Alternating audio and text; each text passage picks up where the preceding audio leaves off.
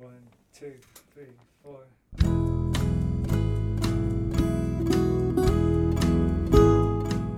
Hello, you're listening to the Skylight Books podcast series. We are a general interest independent bookstore located in the Los Feliz neighborhood of Los Angeles, California. This year, because of the coronavirus pandemic, we've had to close our store and cancel in person events. But Skylight is your neighborhood bookstore, and we are finding ways to create community even while we're far apart. In the coming weeks, we'll be putting out lots of new audio content to help you discover new books, connect with authors, and check in with your favorite booksellers. To learn more about how you can help keep Skylight alive, please visit our website at skylightbooks.com or check out our social media accounts on Twitter and Instagram.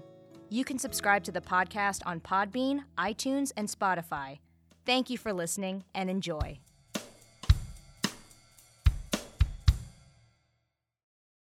Thank you. Um, I love the group of people that are showing up in the chat. Thank you for being here. it's like Sunday brunch and we're breaking bread. All the friends. All the friends. I'm going to read a really short little excerpt from the book I've been working on that Free has seen a little bit of um, in Sensorium. And I wanted to read this part because it sort of introduces our people, Bengali, Eastern Bengali, Bangladeshi people. Um, and it's something that is still being explored in American fiction. So I just wanted to set that stage a little bit. Um, and her book obviously beautifully goes deeply into these histories um, as they exist in the main character, Talia. In January 2020, I retreated at a friend's house in Joshua Tree. Each morning, I meditated, wrote by hand, and did yoga asanas in the backyard beside the lone Joshua tree. Its wayward branches cast a shadow like arboreal durga for me to lay under for my shavasana. After a week or so, I noticed that my scalp started to feel tender, and I was losing giant clumps of hair each day. And within days, I felt cool air in one spot. I discovered a ball ring. Stress related alopecia had made a comeback. Heartbreak and money were the usual triggers, but this time I knew that my baldness was triggered by what I was reading. The text that had been written, that the text that I was reading had been written in the last five years, and for the first time in my life, I learned ancestral histories too painful for my parents to teach me.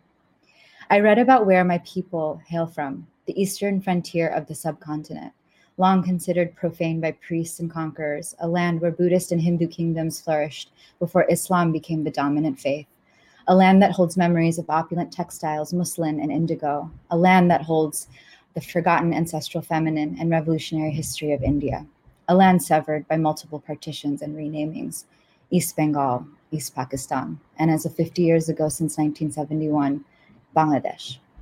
Each splitting has rendered Muslim and Dalit women, among them feminist writers and revolutionaries, invisible from a historic record of men's conquests. I read and I read, I read and I read, trying to absorb the suffering that my people have endured cholera outbreaks, famines, floodings, rape, and arduous rehabilitation for survivors during the Liberation War, a war that my parents to get lived.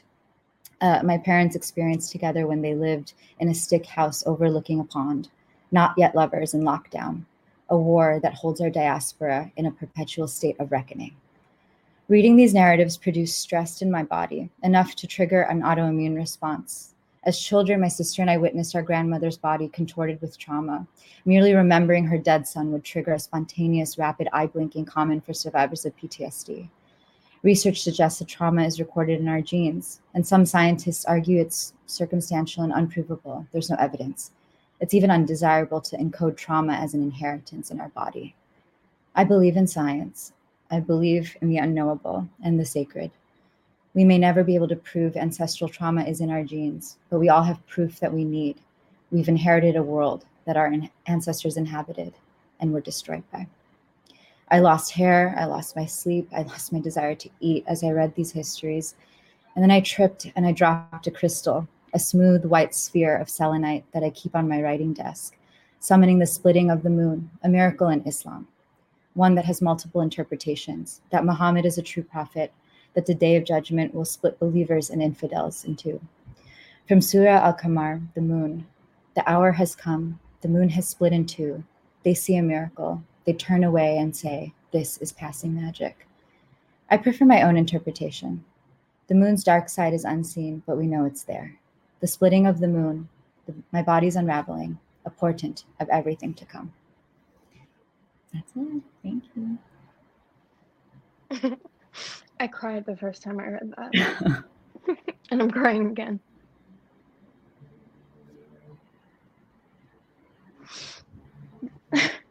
Thank you for being here. Thank you for being here too. Thank you for writing this book. yeah. 18 years.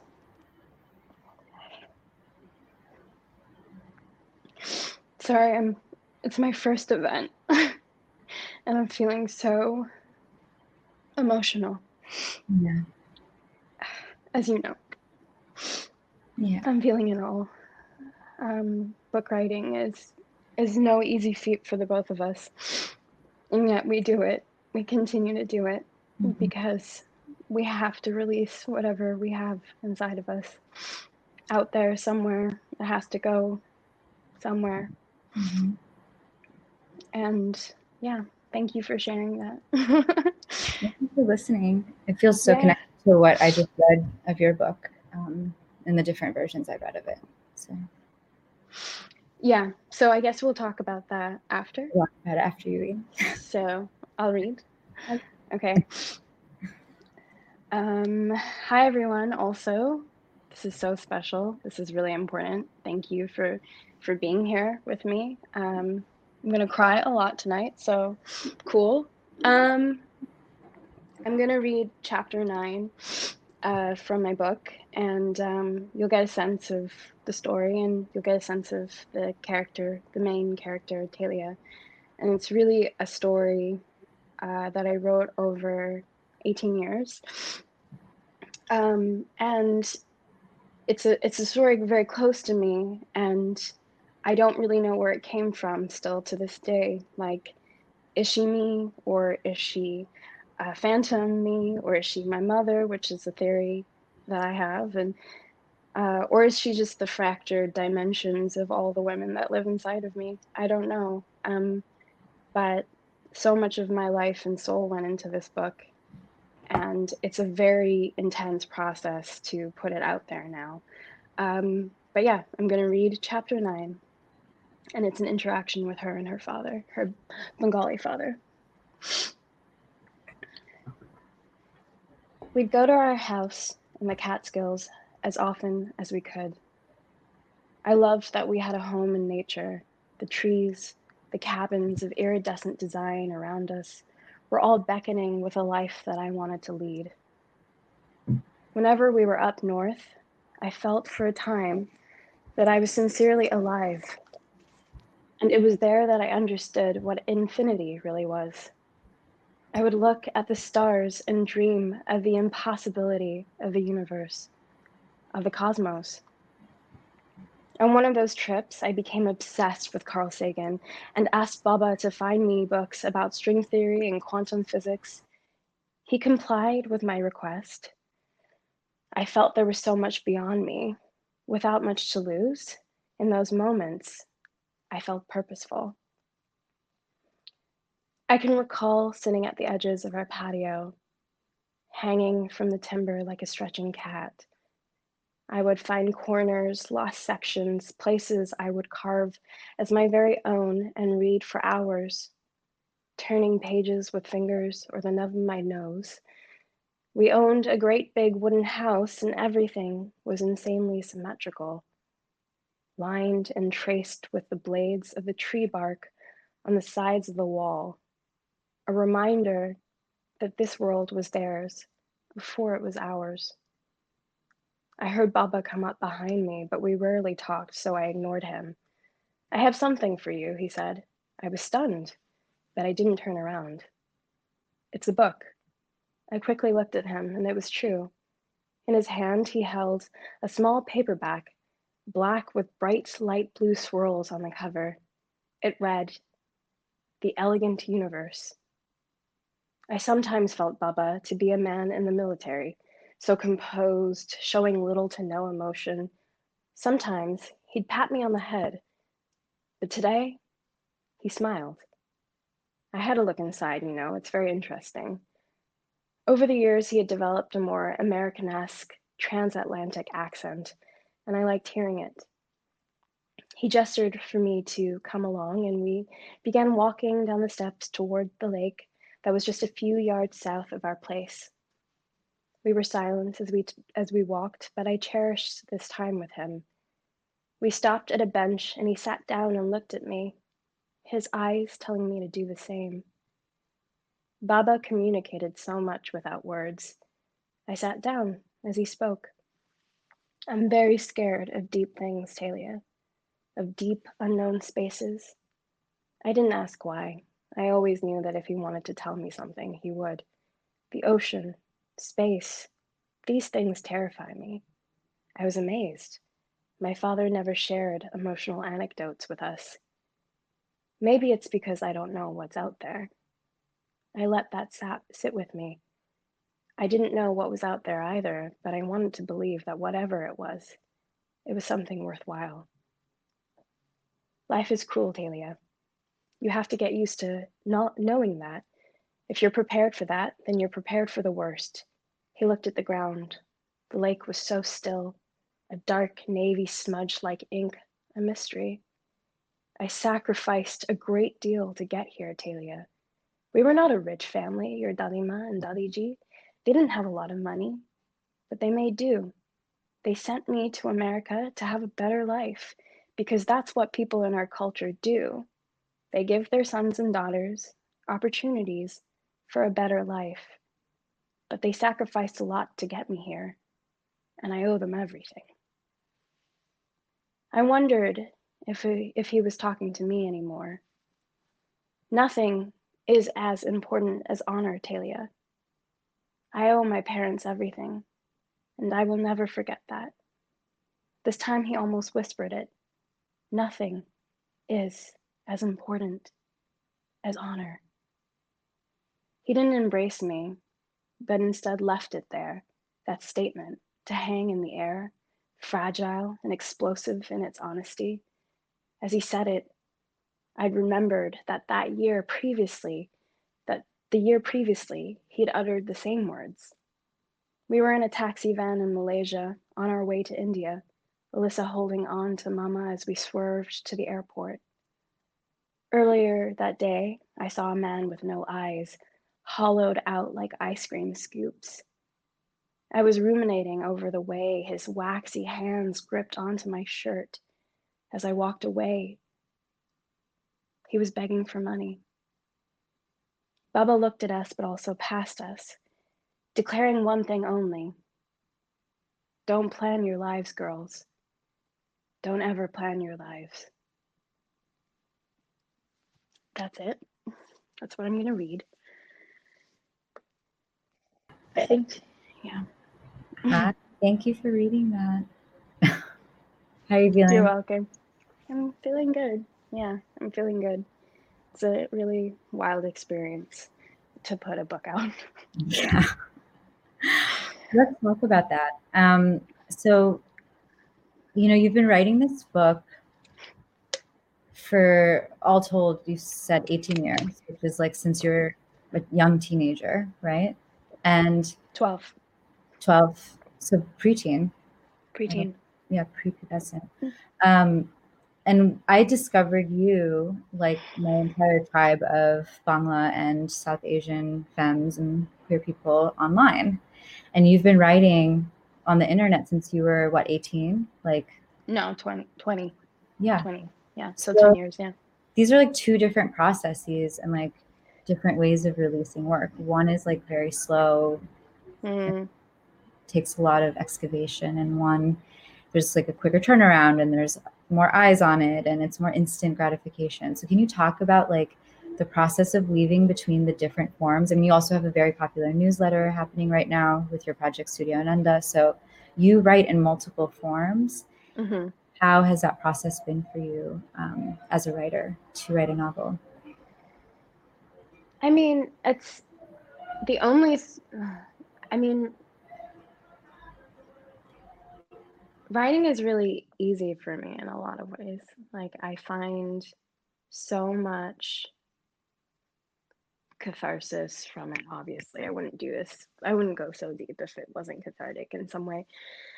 But it's also like I feel deeply connected to my voice, weirdly enough. And so I think for me to channel it, it's like it's like pulling taffy or something. Like it's very like it's there's a flow and it's like, you know, at times it's sticky and gooey. but then it's but there's like a flow and it's just you, you're stretching it out and i think that novel writing and book writing you know i'm writing my first nonfiction as are you like you know it's all kinds of book writing is definitely more arduous like you want more detail than you would like in a newsletter. You know i think i'm really lucky that I have been able to write about so many different things and therefore really been able to stretch myself and shrink again and then stretch again. And I like that. Um, Waxing and weight. Yeah, and like I like that um, that relationship to writing, like the energy of of what I of what I get just even writing my newsletter versus writing a novel like it's obviously different and it's different feats and there's so many different energies at play but i like i like challenging myself in different mediums mm-hmm. i think one of the things that really um, emerges from your book in the process of reading it is this like very intense journey that this young person endures. So, Talia, as all of you will find out when you read this book, because you've ordered it and you're reading it right now, um, is that she endures neglect and a horrific act of violence. And I think like that shapes this narrative in a way where she's sort of cleaved out of the family and needs to find her own way. Mm-hmm. And this idea of alienation right now, we're all feeling it so acutely. Like we all feel so alienated um, in the world that we're living in. So, can you talk a little bit about how, you know, this character kind of experiences this violence and how you wanted to render her? I don't want to call it redemption. I mean, it's not. That word is not the right word. I think it's like her finding her life again like being back in her body again, like actually finding people who will be there for her. Yeah. Like, that process like of getting into alienation and, and moving out of that. Yeah, I mean, to to write truly and you have to write it honestly, and so to find those feelings in yourself and to find those feelings of alienation in your in your life and in your memory it's really sad. It's really it's really shocking. Um, and I think I encourage everybody to do that, not just artists. I think it's really really important to confront those things in your life. And so much of what we gain and what we what becomes trauma are such are such these are often just like very ephemeral moments mm-hmm. you know or like what we consider just like off the cuff just like you know that's why there's like this obsession with oversensitivity as like a bad thing um, when in fact it teaches you so much to actually be sensitive and to actually react to have a reaction to something um, and so like you know i forget this often but i started writing it at 12 because i was depressed and i didn't want to kill myself so i started writing i mean it's as simple and as basic as that mm-hmm. i literally wrote it to survive um, and I forget that conception because like it has become a different thing in a lot of ways. Um, I need it less, but like I'm so glad it's out there. Like of course I wrote this book for myself, but like I need it less than I did when I was 12. And even at that like age, I understood the absolute shock of not being able to be loved and protected and cared for. Like that was so much my own experience, but then to like see it on a page and see it outside of myself made me feel like I had a friend or like a comrade in what I was experiencing. and the abuse that I was experiencing in different ways. Mhm. Um, but I wrote it because I also I needed her to survive. I needed to see her survive. Mhm. And around the time that I watched, sorry, I, re- I was writing this, I was watching Eternal Sunshine of the Spotless Mind, which is still to, to this day my favorite movie. And there's a scene where the two main characters, Joel and Clementine, are underneath um, some covers and they're having this like really secret, beautiful moment. And Clementine is sharing the story of having a doll and and making her ugly every night before she went to bed, like smashing in her face, and then the next morning she's beautiful again. And how like that really I understood that even at 14, like the the desire and the want to be better, to get better, to be saved. You know, like the days that I was just praying to be saved. Yeah. Yeah. It's When you thought you weren't going to be able to live another day. Mhm. Yeah. Yeah, that really pulses through the book. I feel like um, one of the most interesting kind of uh, I don't even know if you were thinking of it as a technique. Like, I think the nature of memory, and I'm writing about this too, so I, I feel it a lot, is like the fragmentary nature of it, and especially traumatic memory. It allows us to have distance from what we've experienced because it's only remembered in a spurt, and time is no longer linear. We're not bound to what Mm. happened. The narrative shifts in our imagination. So you play a lot with time, and you actually like drop very huge things like in the middle of what feels like linear time and then it, we're taken out of it and then we learn something new. And that really felt like an effective way of mimicking um mimicking. I don't know. It's just living like how we actually embody our memories that cause us pain. So you talk a little bit about you know just memory and time throughout your book like how does it kind of um I'm how do you move I'm obsessed with memory and time. Obviously, like it comes up so much in my work in general, but one of the reasons I think I'm so obsessed with it is because I question my own memory all the time. You Mm. know, like I think when you you, you do, you know, especially when you survive things, all this stuff, you you question your memory. You you wonder whether or not like you are able to really have a clear conception of a moment in time. And that was something that just became an incredible motif for me to explore because, like, she has this idea, and this is exactly kind of like what has happened with my own relationship to my parents. Like, you have certain ideas about who your parents are, and then it rapidly changes throughout your life for Yeah. many different reasons and it goes xyz so many different places and to me like you know she is absolutely dealing with neglect but towards the end of the book there are moments i don't think this is like giving away too much but there are moments where she's really questioning and replaying and replaying like what was that was this a moment of neglect Mhm.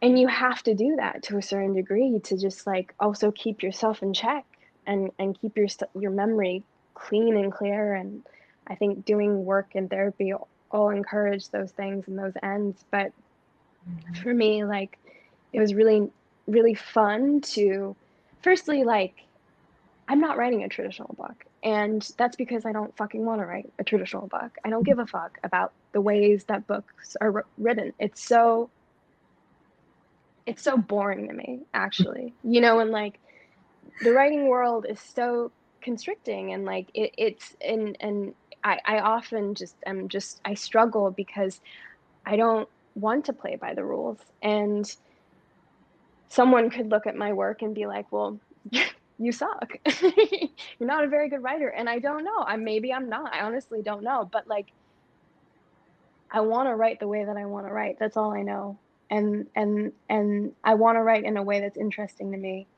and something that feels honest and true and not just a rep- replica of something else I want to uh, bring up my next thing that we talk we talk about a lot. Um, so as Bangla Muslim femme people from Bangladesh, uh, we're sort of like uh, charting new landscape and frontier. And to what you just said, your point about not wanting to write what's been written, most of the American fiction landscape um, has been Indian upper caste voices that have yeah. shaped that part of the world, um, which we write in conversation with. Not that it's a two way conversation, but it's still a conversation that we're a part of. Mm-hmm. Uh, and we write against it too, because we're writing about things that have not been written about in mm-hmm. that particular context. But interestingly enough, you've chosen to make these characters Indian. and um, that is actually an Indian dude. So I'm always like, oh my God, he's such an Indian. And it actually is really, I, at first, I remember when you showed me an earlier draft, I was like, okay, what's this choice about? Like, why aren't you writing us? And then rereading it, I was like, oh shit, like we have studied these people, like passed as these people, pretended yeah. to know what these people fucking right. know right. the whole fucking time. And of course, as a writer, you're going to write what you observe and know. It's not just your experience. And I think that's actually a really beautiful choice. So, I, what I want to ask is how do you kind of navigate from your position, right? Which is othered in different ways and contexts, even though it comes from such a like very deep legacy um, in history. How do you navigate this mixed race character who's coming from a background that is Indian, Bengali, Hindu, a mother who's white, American, Jewish? Like, definitely groups that have kind of existed in American fiction, but I'm not sure if ever imagined by a Bangladeshi Muslim femme person. So I think that like to me was a fascinating choice, but it made a lot of sense. So I just want to talk about your decision for that and the process behind that. Yeah, I mean, I think that that idea of what you were just saying about like what this we've studied these people, we've we know them, and I think we were emulating them for I mean, at least I was when I was younger. I mean, Bengali, Indian Bengali Hindus are like sort of this like you know, they're put on a pedestal, like cultural pedestal, you know, and like all of the all of the most known Bengali people from Tagore to Satyajit Ray are all Hindu Bengali, and so, and there is like a certain access that they have that we don't. Jhumpa Lahiri, you know, like there's so many of the, of these icons that are out there, and I think because I started writing at such a young age, that was my frame of reference for somebody who was wealthy and someone who was of a certain prestige and and comfort level, you know, and I I really love her parents' relationship because it's also like they're so in love in so many ways. Like there's there's a lot of like strangeness to it, but this pursuit of whiteness this like adopted pursuit of whiteness that they're both on is such an integral part of the story as well. And like mm-hmm. that in juxtaposition to Talia's like redefinition of who she is and who she wants to be outside of this gaze of her parents is I think a really particular and interesting tension that we haven't seen and it's not that that character couldn't be Bengali and Muslim it's just that it wouldn't be true to this vision I had when I was writing mm-hmm. the story for the first time. And so, in a way, I feel like I feel like you can really um, write as an observer, not just like writing what you know. Like I feel like that's always the theme of do I write what I know? Do I not write what I know? I think that's why nonfiction has been so challenging for me. It's like hmm. breath that you have with fiction and the space with fiction or even poetry. Um, like nonfiction doesn't give you that. And you've written a lot of non I mean, most of your writing I read before Like a Bird, I would say, is nonfiction um, before your poetry collection. So, yeah, thank you for answering that. Um, I think like this other uh, like thing that we've talked about just between us is kind of like finding each other, finding our tribe, finding people who feel our work. Like I have conversations with young people I don't even know who are going through things I've been through, and I feel like I can offer a source of light and just, you know, my experience And I think you do that a lot for people all the time. So, yeah, tell us about what that feels like and how you hold that kind of role that you're ascending into and deepening um, as a person who has pro offered people who've survived trauma and very deep familial wounding a way to heal through reading your work. Um, like, how do you hold that work and take care of yourself and, you know, live in a way that's true to you? Um, it's an everyday mission. Like, there's no answer to that that's like complete. You know, it's an everyday mission, as is life. You're constantly evolving, you're constantly changing, and you're constantly reacting to the situations. And all I will say is that it is a deep fucking honor to do the work that I do. Um,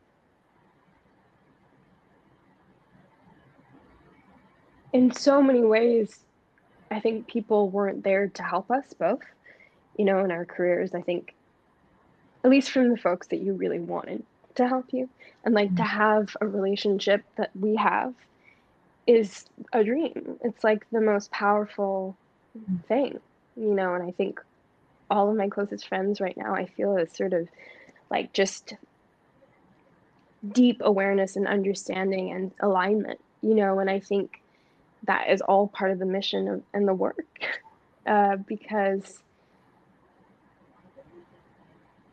you know like i could say a lot of corny things about like the work chose me and like you know like but i mean in a way it's sort of true like i think that you go where the inspiration takes you and and like i write i write purely for myself and in hopes that other people relate to it. But like mm-hmm. I'm writing for me, whether I'm writing a fucking poem or I'm writing a newsletter or I'm writing a novel or I'm writing nonfiction, I'm writing for me. I'm writing to to protect me, to save me. And so that's maybe like my my self-care, my most consistent form of self-care. And of course like I have like practices that I do, but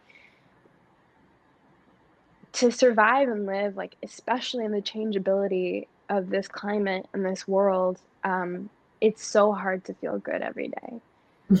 Um, we're being pushed and challenged in a way that we didn't think was humanly possible. So we evolve. So we tip over and something clicks and something shifts. And that is the big, I think, one of the big lessons of the pandemic for me at least is to like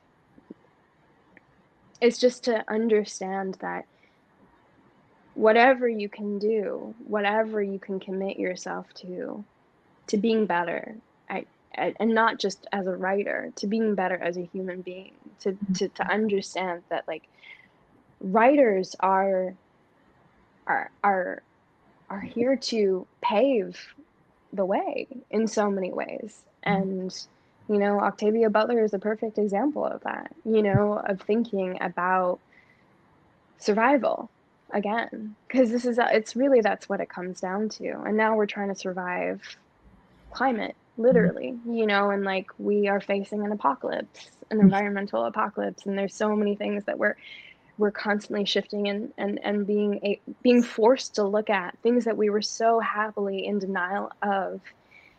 And that to me, because I'm ruled by Saturn, is really, really great. And I love it so much. and I'm not even being sarcastic. Like I do love it. Like it's so it's so to do the work is the is an is an honor. It really is. And maybe that's that's all I can take with me most days. Like at least I get to do what I came here to do. Mm-hmm. It's beautiful. All right. So does anyone have any questions for Fariha? I'm going to look at this little ask a question. Okay. So Fariha, can I read this to you? Mm-hmm.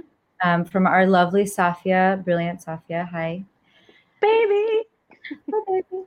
Um, how did the book change over the 18 years of writing it?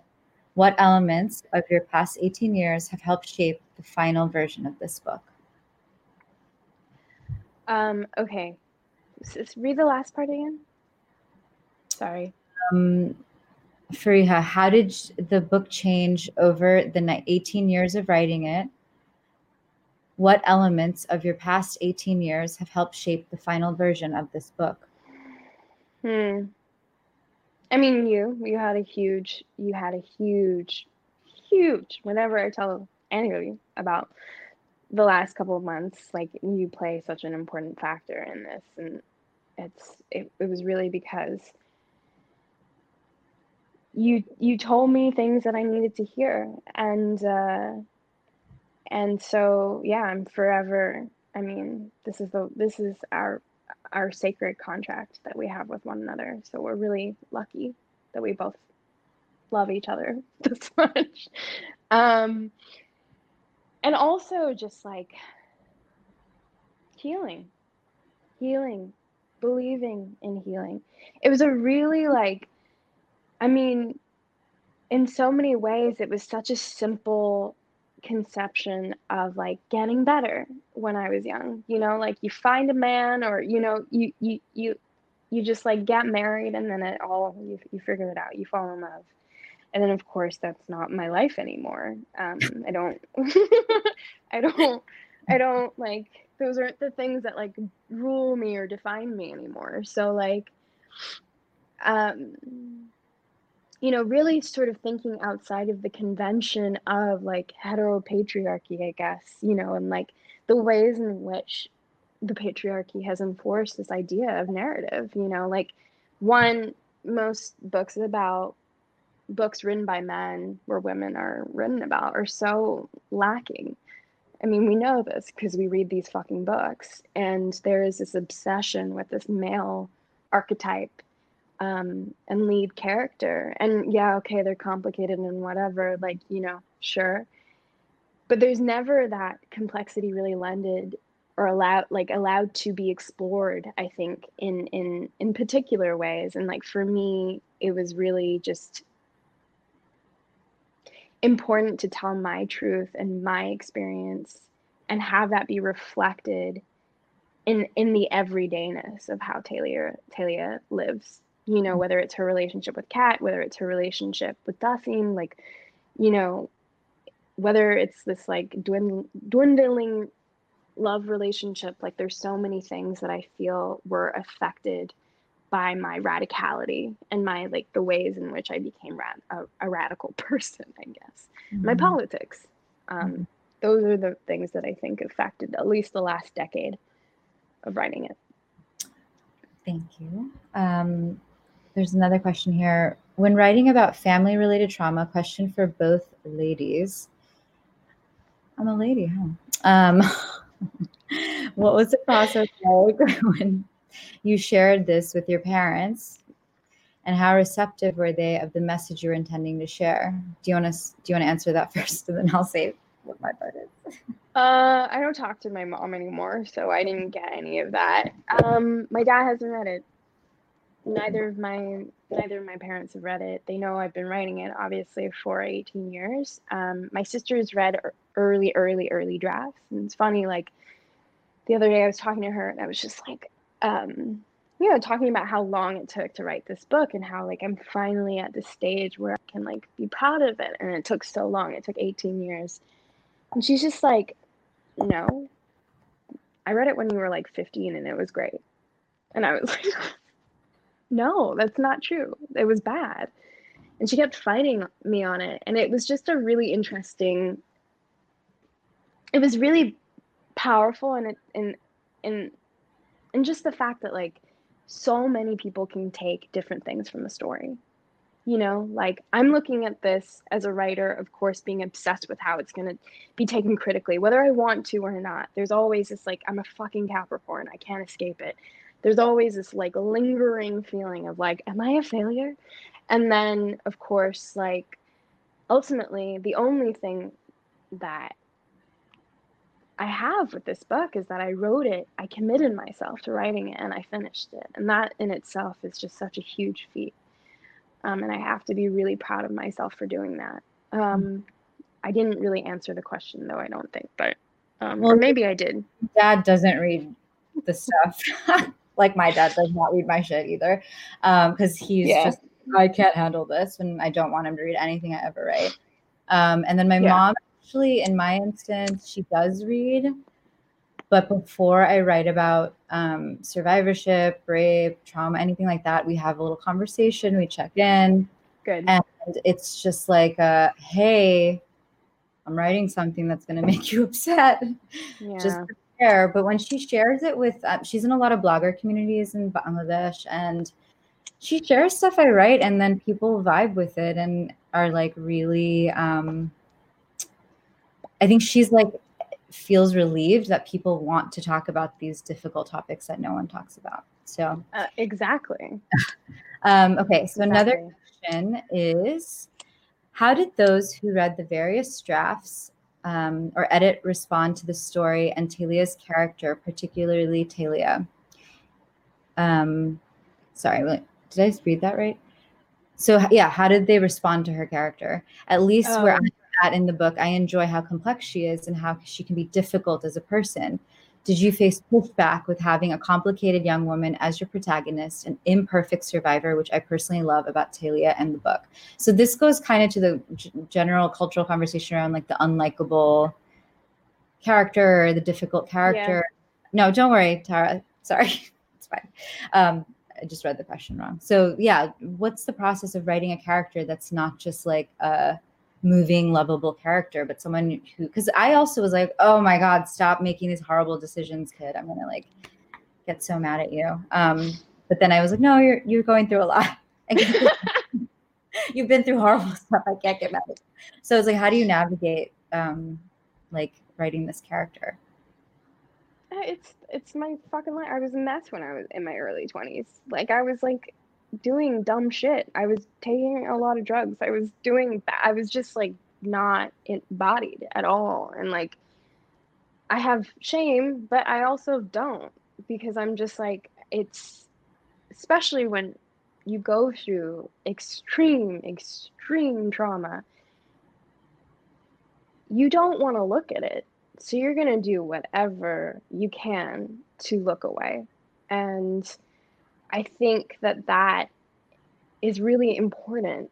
You know, we are not just one dimensional and we are not just, I think the pursuit of goodness is a really important one that we should explore more and unpack more because I think all of us, um, or I can just talk about you and I, like we are on this pursuit of, of spiritual enlightenment. You know, we, we're, you know, we're deeply connected to the divine Mm-hmm. Those things are very important for us.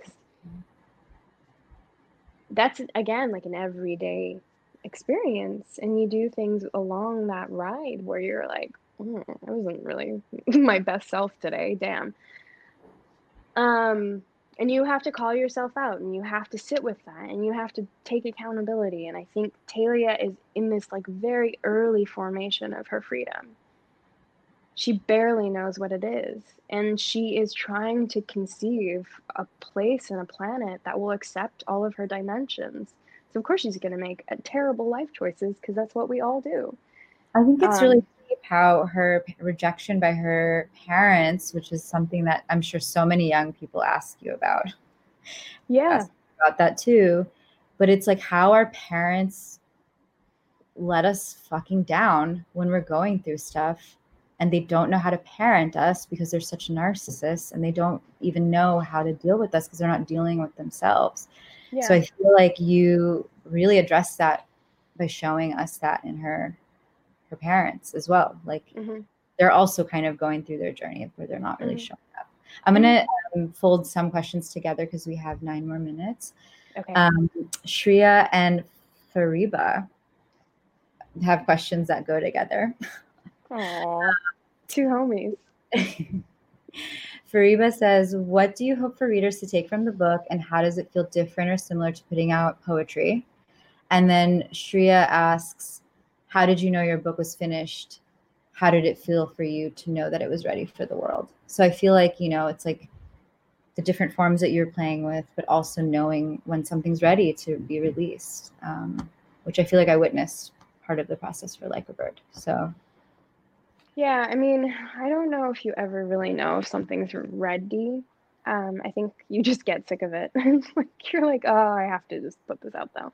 And also a deadline helps. If your editor is just like, this is the deadline, and you're like, okay, like there is an acceptance to that um, method, I think, and like ultimately one day you just have to you have to give it to them. you have to give that manuscript or that draft, you know. And I think Michaela Coel's I May Destroy You. I know that we kind of wanted to talk about it late, you know, potentially, but like she like you know the fact that she's a writer i mean it's about her life and what she went through but the fact that she's a writer on a fucking deadline as these things are happening to her i think was just such a powerful thing to see um, because sometimes you are working in real time um, you're writing in real time you know obviously and you're you're you're processing in real time. Um, so yeah um i mean how is it different to it was that the first question? How is it different to poetry? We shouldn't have folded them because i'm like how do i try to get all of our friends questions. And aria also asked a question so i was like okay uh, cool okay. okay let me let me do this. How does it feel different or similar to putting out? I mean mm, i think it feels i think it feels bigger. It feels scarier. It feels like oh shit like this is this is it. But then also i'm don't care. You know yeah. i'm always like two things at once you know? Like i really don't care about the industry. Like i shouldn't say that out loud but i like don't like i don't know if they'll ever accept me as i am and i don't want to change is basically like what i'm feeling that's that's the way that i navigate the industry and i want to write yeah like what i want to write mm-hmm and I want to write in spaces that the other piece of that was how did you know it was finished after 18 years? And yeah, I guess I was, was ready for the world, but you kind of did touch on. I did, yeah. Um, okay, so we have another question. Hi, Zara Rahman, um, for both of us. What advice do you have for young Bangladeshi femme writers? So, this is a great question because, you know, we're kind of working with our own roadmaps. There's people who've come before us. I'm discovering them now. Um, I guess I can say a little bit, and then for me, honestly, to feel alone was like a really messed up feeling because it's not even the truth. Like there's Tarfia Faizullah, Abeer Hoque, like people who are now my friends, but that are writing beautiful work. And also our foremothers who have been writing work since the early 1900s who are virtually unknown to us because of translation and because you know Bangla from East Bengal, like accessing literature written by Muslim and Dalit women from East Bengal was not as easily disseminated. So I think part of our journey is to find the other frontiers women and femmes who imagined uh, the world around them and what they wanted to write about, whether it was fiction. I mean, obviously, like Rokeya Sarkar uh, Hussain is like a an author who's like a beacon for us, who wrote Sultana's Dream, a science fictional short story in 1905, the year that Bangla, uh, Bengal was partitioned. And discovering that story as a young person, like it blew my mind and heart open. So I feel like for me, it's about realizing you're not alone. Um, and Zara, if you're writing, like we're here like every generation is pushing us forward in some ways but then you realize there's no time because we're also honoring what has already happened so it's like mm. kind of dissolving that idea of oh we're starting from lacking and we're growing it's like no you already have abundance you're just chipping away to discover that abundance it's already there that's a great answer i'm, I'm really like i don't want to say All right. Um, wait, let me see who else. Uh, okay, Fatima. Yeah. Um, my love. So uh, Fatih says, "Hey, babe. my, hey, my question is regarding critique, particularly mm. on the long form project. Thinking of what you just said about Tanais being able to give you critique that you were able to incorporate into your novel, but also what you said about straddling, wanting to write something outside of the traditional confines of craft and literature. what's your barometer on listening to critique, letting it grow you, and also understanding when the critique doesn't resonate with you and listening to yourself? Amazing I love this question. Yeah, amazing question. I mean, it was so easy to. I mean, you told me later that you were really scared to give me all the critique, but like when you were giving it to me, It's not a fun thing to do. I'm like, I'm just like, oh, it's like get this on. I know, and and you told me over like an hour, right? An hour and a half oh, I had my glasses on that on the helps. phone. Yeah. oh, on the FaceTime, yeah. And Yeah, on Facebook. what you were saying was so potent because you were able to decipher and locate exactly what I was feeling. You know, like it was, and that's why I wanted you to read it. Like I, I, I knew that you would get it, and I knew that I needed to to have your opinion before I put this out there. Um, it's because I'm a huge fan of Bright Lines, and it's also because, like, you know, we are of a similar ilk and we understand each other on multi-dimensional levels, you know, and like, especially in writing, like, I feel like you're somebody that I really um, value and needed for like a bird in particular. Um, so I think the reason why it was easy is because, yeah, it was a reflection of something that I wasn't yet able to articulate. And I think that when you do start building this understanding and knowing, inner knowing, and inner um, dialogue with yourself, you have a barometer naturally put into your soul. And it becomes this like, you are able to then like be the decider and like see what it's like a it's like a muscle or a gut test of like what feels right and what what doesn't. And i think like i apply that to like every way that i interact with my life but also in my art. Like if it doesn't feel right in my gut i won't do it. And i also have clear visions most of the time with my work. And if i don't then like maybe i'm a little more flexible about what people have to say as well. Um, and maybe that's when i want more more of a like bouncing of ideas.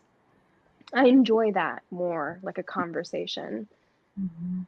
If I don't, Yeah, It felt like a dialogue, but it also felt like you already, like when I was telling you what I thought, you already kind of were feeling it. It's almost like when you hear critique, especially loving critique, or like from like right now, my novel that I have sort of been working on, Tarfia Faizullah is looking at my novel for me. Like that to me is helping me look at it in a new way. So it's like finding readers you trust is like a very Mm, um relationship. trust yeah it's a huge relationship so i feel like that's not always going to be a reader who's like i love it you're a brilliant genius i love this is great it's like no it's like this resonated this didn't maybe you can try this and the person reading also has to offer something that's loving i think um, what i find a lot and i mean we grew up in a diaspora that will tell you in two seconds like oh how you look isn't okay how you talk isn't okay you're like I grew up with a lot of critique. Like critique is not not new. It's not new to me. Um, and I think that the point is, yes, we will not be able to write every story and say everything in the perfect way. The point is that you're trying to chip away at something that's true to you as an artist, and hopefully that resonates with people. And it might offend people, and it might make people feel like you failed. And it, people let you know if you failed. Just go on Goodreads. So it's like that's like the thing that I feel like we as readers of each other's work that re- read with critique and care, um, we have to. It's not just protecting ourselves from the world. It's just like really trying to understand what you sought out to do. And I feel like reading your work allowed me to figure out what you were trying to do and help you see what you're trying to do. Yeah. Um, okay, there are no more questions. I don't think we don't even have time. Eve, do you want to jump back in? Yeah, I think this would be a great way to end this discussion. Um, thank you to you two both. This was great. Um, Thank Do you you. have any final words before we go? Um, please pre-order the book. It comes out on Tuesday, and um, it would really mean a lot to me if you bought it um, and supported me and Skylight because I know that Skylight's getting like um, I'm like sending some signed copies. So you guys are gonna have signed copies. And then of course through Unnamed, my publisher, who big shout out. I love you guys. Um, yeah, this book is like my heart. Yeah, if you could press the green button below us to order. Yay! Okay. Yay! Thank you all. for- Amazing. Wow, we did it. Love you. As soon as we you. go, um, this will be recorded and everyone can watch it. Um, but yeah, thank you all Thank for joining you. us. Bye, y'all. Bye. Thank you for listening to the Skylight Books podcast series. Please don't forget to visit our website at skylightbooks.com and make sure to follow us on Twitter and Instagram. Also, don't forget to subscribe to this podcast for more author talks and bookseller conversations. You can find us on Podbean, iTunes, and Spotify. Stay safe and healthy, and we hope to see you back in our store soon.